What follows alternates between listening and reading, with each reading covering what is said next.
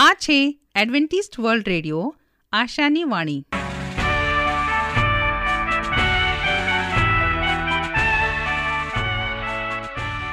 અમારા આજના પ્રસારણમાં તમારું હાર્દિક સ્વાગત છે. આજે તમારા માટે અમે ખૂબ સુંદર સ્વાસ્થિક અને આત્મિક વિચારો લાવે છીએ. પણ તે પહેલાં સાંભળો, દેવની સ્તુતિમાં આ સુંદર ગીત.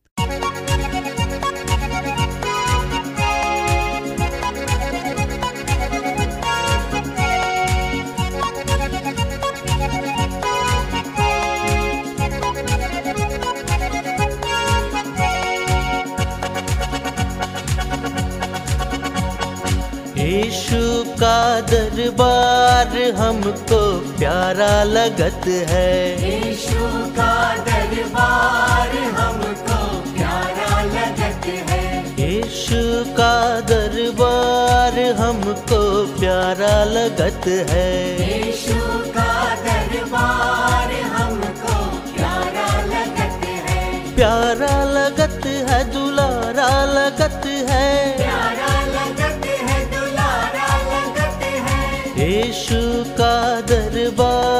हमको प्यारा लगत है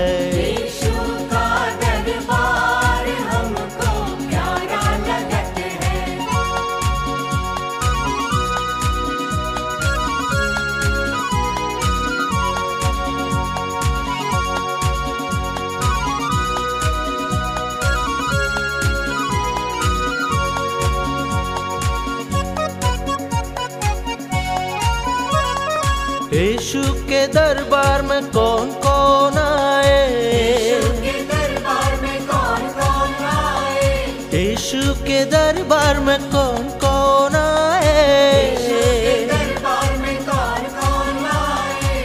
अंधे लुले लाचार हमको प्यारा लगत है।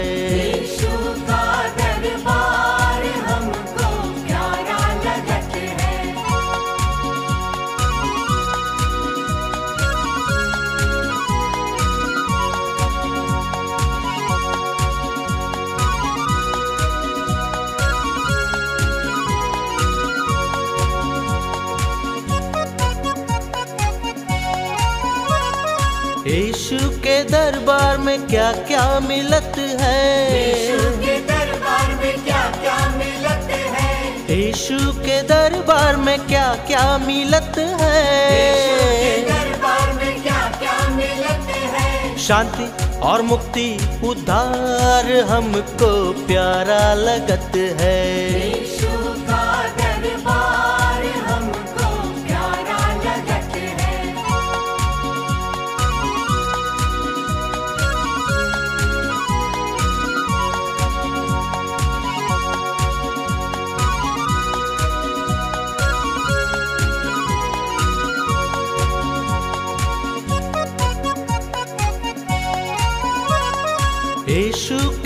दरबार में कौन कौन यीशु आए के दरबार में कौन कौन आए? यीशु के दरबार में कौन कौन आए?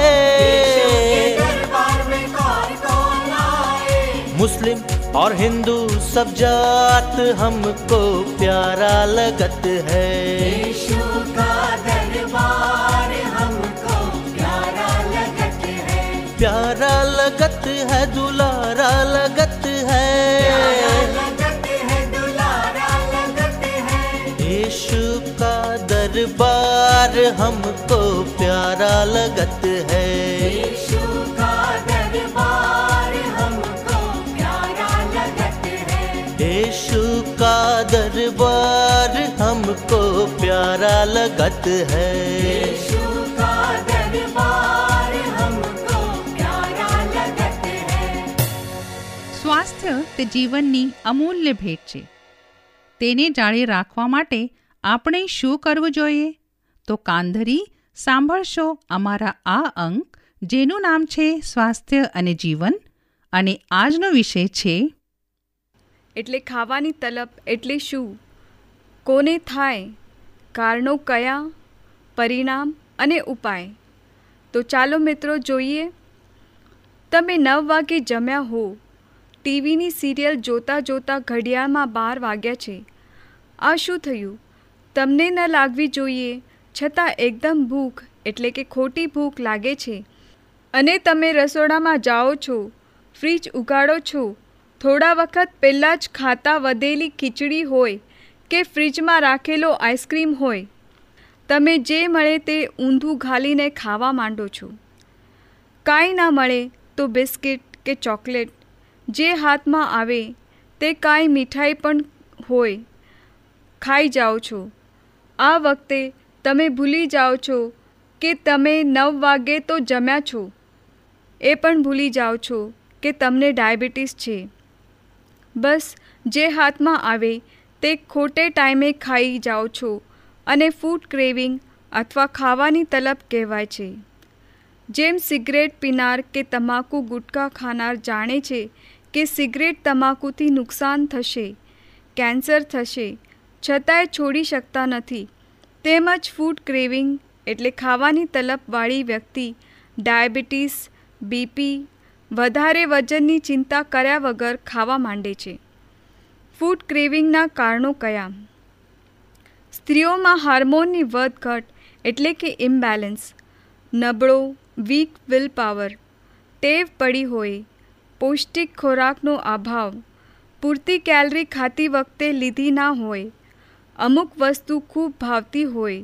દાખલા તરીકે પેંડા, હલવો, મીઠાઈ અને તે ઘરમાં આવી હોય. તમે ખૂબ થાકેલા હો અથવા કોઈ કારણસર પૂરતું જમ્યા ના હો. તમારા શરીરમાં કોઈ મેટાબોલિક કે ફિઝિયોલોજિકલ વધઘટ એટલે કે ઇમ્બેલેન્સ હોય જેને કારણે તમારે વજન ઓછું કરવાનો કાર્યક્રમ બરોબર ચાલતો ના હોય. તમે કોઈ શોક, દુઃખમાં હો, ત્યારે કે મેન્ટલી ડિસ્ટર્બડ હો, ત્યારે બ્લડ શુગર ઓછી થાય અને મૂડ નાવનાર હોર્મોન સિરોટિનિન શરીરમાં ઓછું થઈ ગયું હોય, ત્યારે તમને ભૂખ લાગે છે. ફૂડ ક્રેવિંગ અને જ્યારે ખાઓ ત્યારે સિડોટ્રિનિન લેવલ નોર્મલ થઈ જાય છે. એટલે જ્યારે જ્યારે મેન્ટલી અપસેટ હો, ત્યારે તમને ફૂડ ક્રેવિંગ થાય. ફૂડ ક્રેવિંગ કોને થાય? ટેન્શનમાં હોય તેવા સ્ત્રી પુરુષોને વિશેષ થાય. ડાયટિંગ કરીને વજન ઓછું કરવાની મહેનત કરતા હો, પણ યોગ્ય પરિણામ આવતું ન હોય. પતિ પત્નીના સંબંધમાં તણાવ હોય વર્ષોથી જેમ કોઈને ચા, કોફીની ટેવ હોય છે તેમજ જો રાત્રે સૂતા પહેલાં કાંઈ ખાય નહીં, નવ વાગે જમ્યા હોય અને બાર કે એક વાગે સૂવાનો સમય હોય તો ઊંઘ ન આવે અને આગળ જણાવ્યા પ્રમાણે પૂરતો અને પોષણયુક્ત ખોરાક લીધો ના હોય, તેવાને ફૂડ ક્રેવિંગ થાય. ફૂડ ક્રેવિંગના માઠા પરિણામ કયા? વજન વધે આખા દિવસના ખોરાક અને જે કોઈ પ્રવાહી ચા, કોફી, શરબત, લસ્સી વગેરે લીધા હોય અને તમારી રોજની કેલેરીને કોટા પૂર્ણ થઈ ગયો હોય અને તેમાં આ નોક્ટરલ ફૂડ ક્રેવિંગનો કોટા વધે એટલે વજન વધે. દાંત ખરાબ થાય. રાત્રે સૂતા પહેલાં બ્રશ કરેલ હોય અને ફરીવાર રાત્રે આ ક્રેવિંગને કારણે ખાઓ, પીઓ પછી મોટા ભાગે કોઈ બ્રશ ફરીવાર ના કરે. આને કારણે તમારા દાંત સમયગાળે ખરાબ થાય. ખોરાકનું પાચન ન થાય. રોજનો સમય પ્રમાણે ખાધેલો ખોરાક પૂરેપૂર પચન ન થાય. રોજનો સમય પ્રમાણે ખાધેલો ખોરાક પૂરેપૂરો પાચન થાય. ગમે ત્યારે વધેલો ખોરાક હોજરીમાં પડ્યો રહે જેથી ગેસ દુખવો ઉપકા ઉલટી, ગરબડ થાય. રાત્રિના ફૂડ ક્રેવિંગ રોકવાનો ઉપાય શું? જમ્યા પછી રિલેક્સ થઈ ટીવી જોવાને બદલે કાંઈ કામ કરો. જરૂર લાગે તો થોડું ચાલી આવો. શરીર કે માનસિક કામ કરો. તમારું શુગર લેવલ બરોબર છે. રહે. માટે સવારે નાસ્તો બપોરે જમવાનું અને રાત્રે જમવાનું, એમ ત્રણ વખત પેટ ભરીને ખાવાને બદલે દિવસમાં પાંચ છ વાર ખાઓ. રાત્રે જમ્યા પછી પણ સૂતા પહેલાં ફ્રૂટ ખાઓ. ફ્રૂટ જ્યુસ લો. આનાથી તમારા લોહીનું શુગર લેવલ જળવાશે અને ભૂખ નહીં લાગે. ઘરમાં તાત્કાલિક ખાઈ શકો તેવી અથવા તમને ભાવે તેવી વસ્તુઓ. એટલે કે જંક ફૂડ ચીવડો, વેફર, ચોકલેટ, મીઠાઈ રાખો નહીં. ગાડી કે સ્કૂટરની ચાવી સંતાડી રાખો. ઘરમાંથી કોઈને પણ આઈસ્ક્રીમ કે ભજીયા લેવા ના મોકલશો. તેમજ ઓર્ડર કરીને રાત્રે કોઈ વસ્તુ મંગાવવાનું બંધ કરો. એકદમ ઠંડુ પાણી પીઓ અથવા બરફના કકડાને ચાવો. કાંઈ ન મળે તો ચુઈંગ ગમ કે જેઠીમાં ચાવો. ફાઈબર વધારે હોય તેવો ખોરાક ડિનર વખતે લો પ્રભુનું વચન તે સત્ય અને શાંતિનો માર્ગ છે. આવો હવે આપણે પ્રભુના વચન ઉપર મનન કરીએ. કરારનું બંધારણ. હું રાજુ ગાવિત. આજનું વચન ગુજરાતી ભાષામાં તમારા સુધી પહોંચાડનાર અને આજનું વચન સાંભળનાર દરેક ભાઈ બહેનો નાના મોટા બાળકો, વડીલો, હું સર્વનો ઈસુ ખ્રિસ્તના નામમાં આવકાર કરું છું. બાઇબલના વિદ્વાનોએ એવી પણ એક માન્યતા આપી છે કે બાઇબલના કરાર માટે લાક્ષણિક એક રચના છે. હવે પ્રાચીન હિતીય દ્વારા કરાયેલા કરારમાં પણ આ જોવા મળે છે. એટલું કે ઈશ્વર લોકોને તેમની સંસ્કૃતિમાં ખાસ કરીને સમજી શકે તે રીતે લોકોને સંદેશ આપ્યો છે. અને દેવ મનુષ્ય સાથે હંમેશા કરાર કરે છે. અને તે કરાર એવો હોય છે કે મનુષ્યો તે કરારને સમજે, તેમના જીવનને સમજે અને તે કરાર મનુષ્યો પાળી શકે. આ તેની યોજના હતી.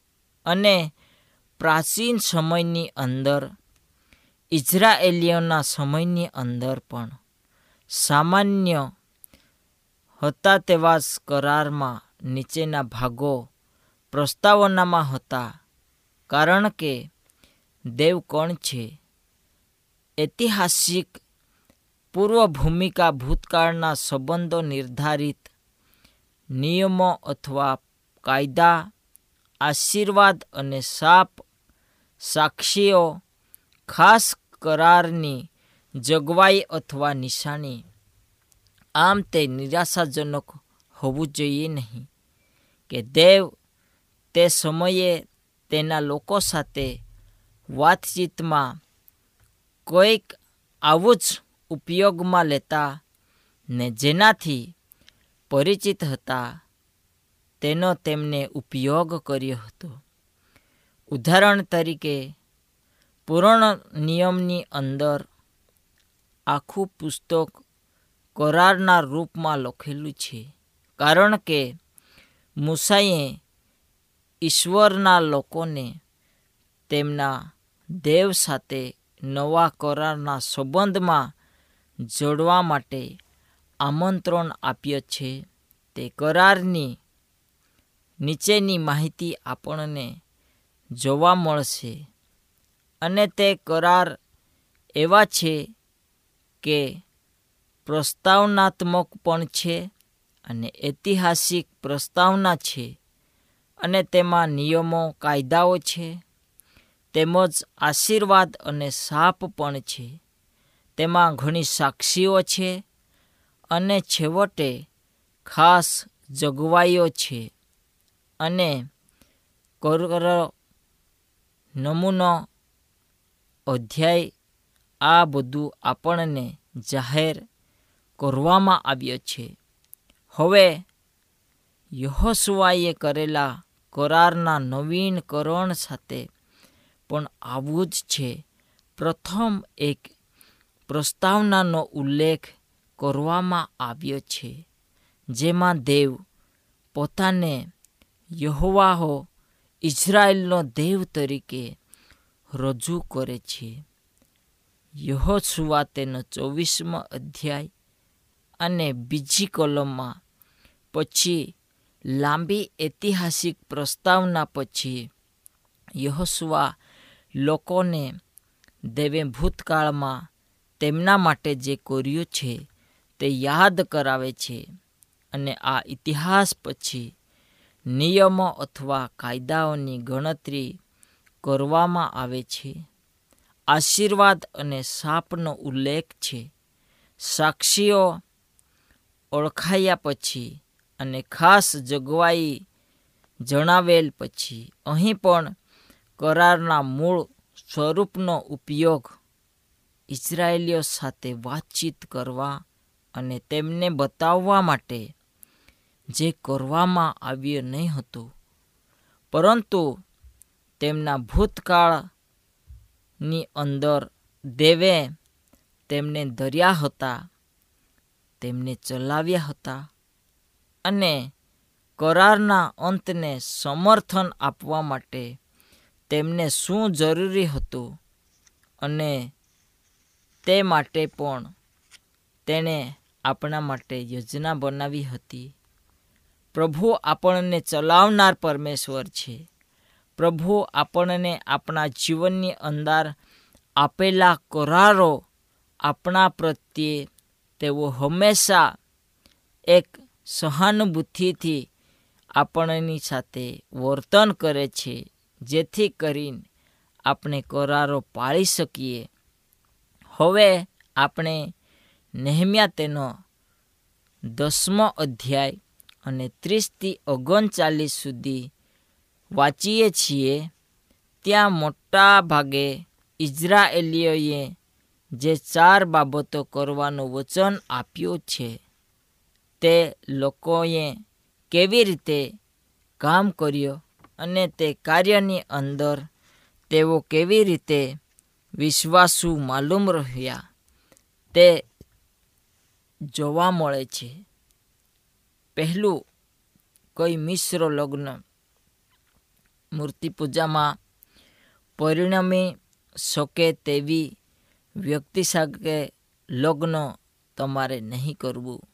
કારણ કે મૂર્તિ સાથે ચાલનાર દરેક વ્યક્તિ શાપિત છે અને એવો શાપિત વ્યક્તિ દેવ સાથે ચાલી શકતો નથી અને દેવની આગળ એ વ્યક્તિની જરૂરિયાત નથી કારણ કે એ અશુદ્ધ મૂર્તિની સેવા કરનાર હોઈ શકે. બીજું, સાબાતનું સાચું પાલન હવે વ્યવસાયિક વ્યવહારો દ્વારા કોઈ ખલેલ નહીં. અહીંયા સાબાત એ એવી રચના છે કે તે દેવી રચના છે અને એ આપણે પાળવો જોઈએ. તેમાં વ્યવસાય, વ્યવહાર, ધંધો, રોજગાર, મજૂરી આવતી નથી. પણ ત્યાં દેવ સાથે આપણે નમ્રતાથી અને વ્યવસ્થિત અને પ્રભુને ગમે ને સભે એવા વિચારો સાથે ચાલવું જોઈએ. ત્રીજું છે, દેવું રદ કરવું અને ગરીબોને તેમની સંભાળ આપણે રાખી શકીએ એવા વર્તન સાથે તેમની સાથે આપણે રહીએ અને તેઓને સબાતિક વર્ષનું આપણે પાલન કરીએ. અને ચોથું છે, પ્રથમ ફળ અથવા પ્રથમ જન્મેલા અને દશાંશ લાવીને દેવળમાં આપી ભક્તિ સભા માટે અને સેવકને આર્થિક મદદ કરવા. આમ સાચી ભક્તિ ચાલુ રાખવાની ખાતરી આપવી.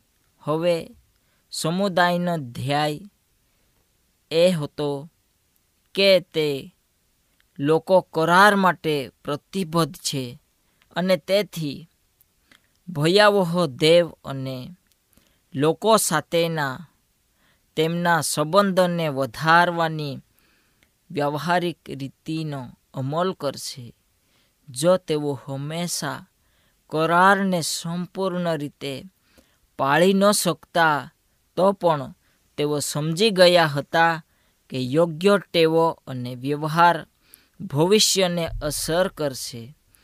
જો ઇઝરાયેલી રાષ્ટ્રને સાચા રસ્તે આગળ વધારવાનું હતું, તો તેમણે એવી પ્રથાઓ અને ટેવ સ્થાપિત કરવાની જરૂર હતી કે જે ઈચ્છાઓ કારણભૂત હતી. જો લોકો દેવ સાથે ચાલવા માંગતા હોય, તો પછી સાબાત પાળવો મહત્ત્વપૂર્ણ હતું અને મંદિરની સંભાળ રાખવી તે દિશામાં જરૂરી પગલાં લેવાના હતા. કમનસીબે તેઓએ તેમના વચનો ખૂબ સારી રીતે પાળ્યા નહીં. જેમ નેહમ્યાના છેલ્લા અધ્યાયમાં દર્શાવવામાં આવ્યો છે, છતાં પણ જો દરેક વ્યક્તિએ તેમને પાળ્યો નહીં હતું, તો કેટલાક અથવા ઘણા લોકોએ પાળ્યા હતા.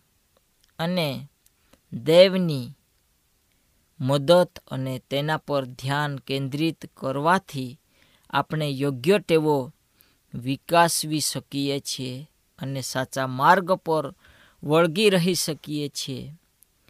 ઈચ્છાની યોગ્ય કસરત દ્વારા આપણા જીવનમાં સંપૂર્ણ ફેરફાર થઈ શકે એમ આપણે ચાલીએ. આપણી જાત પ્રત્યેની આપણી ઈચ્છાને છોડી દઈએ અને ખ્રિસ્તીનીઓની શક્તિના ઉપરથી આપણે હંમેશા દેવ પ્રત્યે વિશ્વાસુ રહીએ અને એવી શક્તિઓના સાથી આપણે થઈએ કે જે બધા રાજ્યો અને સત્તાઓથી ઉપર છે. ઓડગ રહેવાથી આપણને ઉપરથી શક્તિ હશે.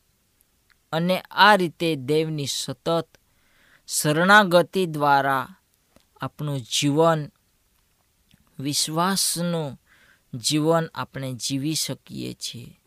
પ્રભુને આપણે આપણું જીવન સોંપીએ, જેથી કરી દેવ આપણને ખૂબ આગળ લઈ જશે. જેમ ઇઝરાયેલીઓએ મંદિરની સંભાળ લેવાનું વચન આપ્યું હતું. તેઓ રાજાઓ દ્વારા આર્થિક રીતે દબાયેલા નાના જૂથમાં હતા અને તેમ છતાં તેઓએ નિર્ણય કર્યો કે તેઓ મંદિરને ફક્ત ટકાવી રાખવા નહીં, તેમની સમૃદ્ધિ માટે જે થોડું હતું તેમાંથી થોડુંક આપવું જોઈએ. તેથી તેઓએ દર વર્ષે મંદિરની સેવા માટે એક તૃતીયાંશ સેકેલ આપવાનું પસંદ કર્યું. જ્યારે વસ્તી ગણતરી થઈ, ત્યારે તેના બદલે કાયદા પ્રમાણે રાષ્ટ્રએ જોયું કે જરૂરિયાત કરતાં વધુ આપવાની જરૂર છે. આ ઉપરાંત તેઓએ વેદી પર લાકડા સળગાવવાની જવાબદારી ચોક્કસ પરિવારોને ફાળવી દીધી.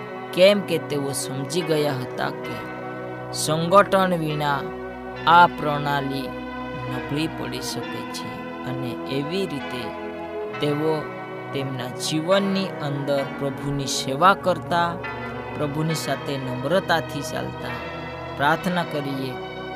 મહાન દયાળુ ઈશ્વર પિતા, તારી પાસે અમે આવીએ, આજનું વચન શીખ્યા. વચનને તું આશીર્વાદ આપજે. હંમેશા આજના વચન પ્રમાણે અમને ચાલવા માટે તું સહાય કરજે. પ્રાર્થના ઈસુ પ્રભુ તમારા નામમાં માગીએ. આમેન.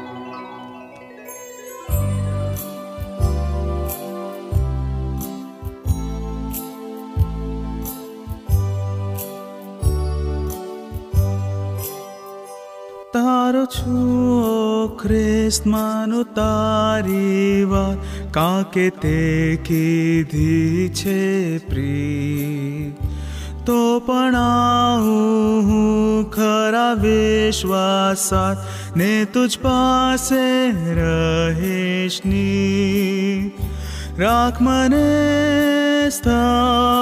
पासे हे प्रभु जाते मोज माट मोज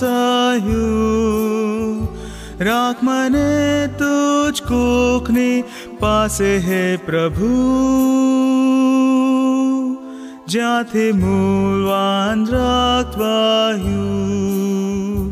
મૂલવાન રક્ત વાહ્યું મુજને અર્પિત કર તારી સેવા કાજ તારી મહાકૃપાએ ખરા વિશ્વાસે જોઉં તને આજ તારી रा मे स्था हे प्रभु ज्या माट मोत्सहु राख मने तुज कोखनि पासे हे प्रभु ज्या मूलवान्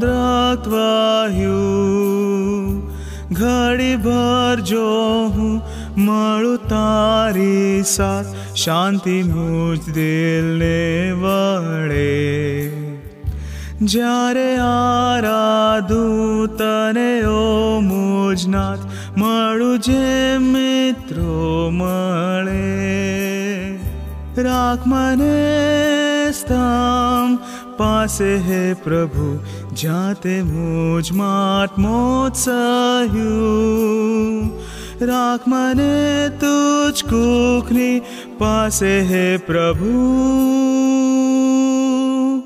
ज्या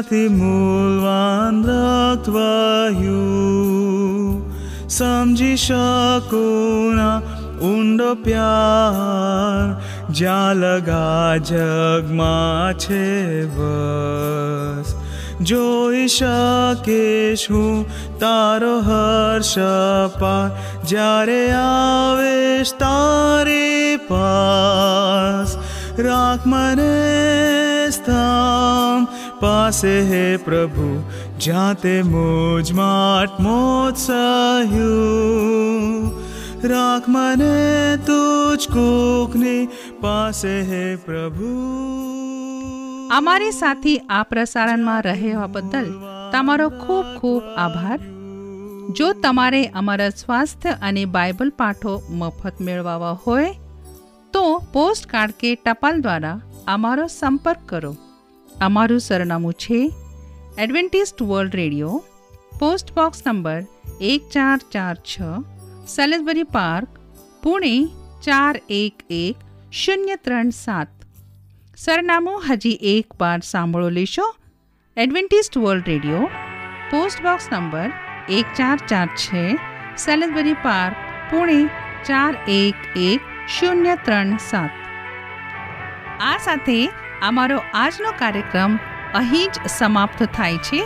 ફરી મળીશું આ જ સમયે આ જ મીટર બેન્ડ પર. ત્યાર સુધી પ્રભુ તમારી સાથે રહે.